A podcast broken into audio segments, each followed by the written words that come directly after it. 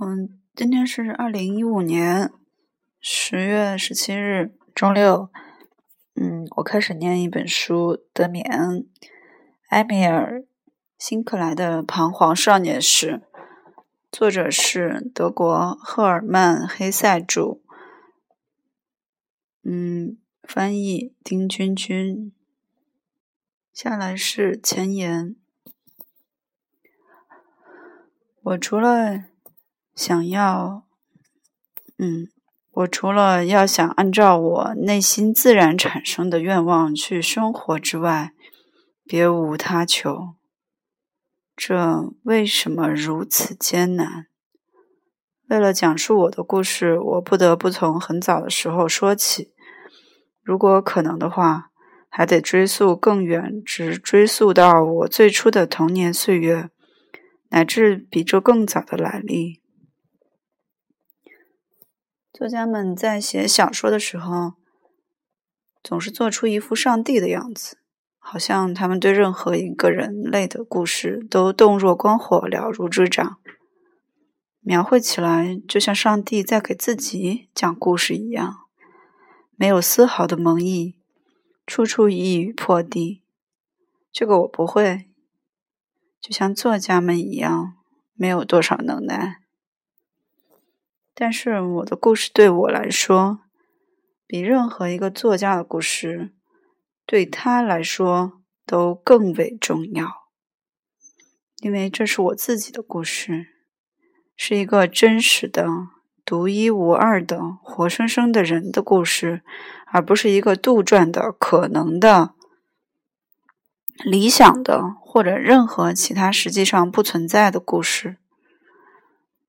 可是。对于什么是一个真正活生生的人，今天的人知道的比任何时候都更少。大批的人被枪杀，他们中的每一个都是大自然的一个珍贵的、独一无二的尝试。假如我们真的都仅仅是这些独一无二的人，假如真有人能够。用一颗枪弹把我们每一个人彻底消灭，那么讲故事就没什么意义了。但是每个人不仅是他自身，他也是独一无二的，完全不同寻常的，在任何情况下都重要而引人注目的一个点。世界的各种现象在这里交错，只此一次，永不重复。因此。每个人的故事都是重要的、永恒的、神圣的。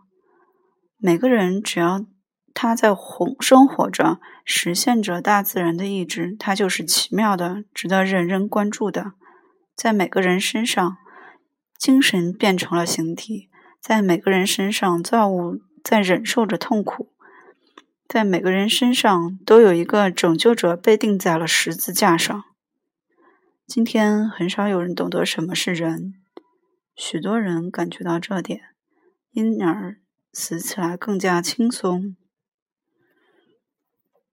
等我把这个故事写完，我也将更加轻松的死去。我不能把自己称作一个智者，我过去是，现在仍然是一个探索者。但是我不再到星辰上和书本里去探索，我开始倾听在我身体里奔腾的热血所给予我的教训。我的故事不好听，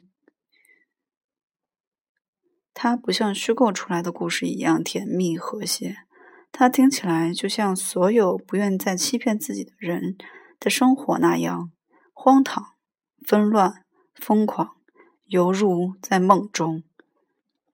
每个人的生活都是一条通向自身的道路，都是一条对道路的尝试，对一条途径的暗示。没有人曾经完成为他自身，但是每个人都在努力变成他自身。有的人模糊，有的人清醒一点。每人都在尽自己的努力。每个人。每个个人身上都带着出生时的残余，史前蚕世界的粘液和蛋壳，史前世界的粘液和蛋壳，一直到生命的终结。有些人永远成不了人，始终是青蛙、壁虎、蚂蚁；有些人表面是人，内里是鱼。但就人而言，每个人都是大自然的一个创造，每个人都有着共同的来源——母亲。我们大家都来自一个共同啊，我们大家都来自同一个声学，但是每个人来自深处的一个尝试和创造，都在努力达到他自己的目标。我们可以相互理解，但是显示呢，只能靠每个人自己。